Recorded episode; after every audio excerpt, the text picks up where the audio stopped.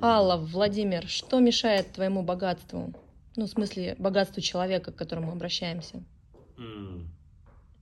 Ну, я думаю, что ничего, если только он сам в себя не верит и не развивается. Я думаю, что если у тебя нет денег, то это очень мешает твоему богатству. Если ты ленив. Лень мешает богатству. Если ты не интересуешься ничем с самого детства, не привык не читать ни книжек, не интересоваться чем-то мнением и так далее, надо быть любознательным, надо быть живым по жизни, тогда все к тебе липнет в хорошем смысле этого слова.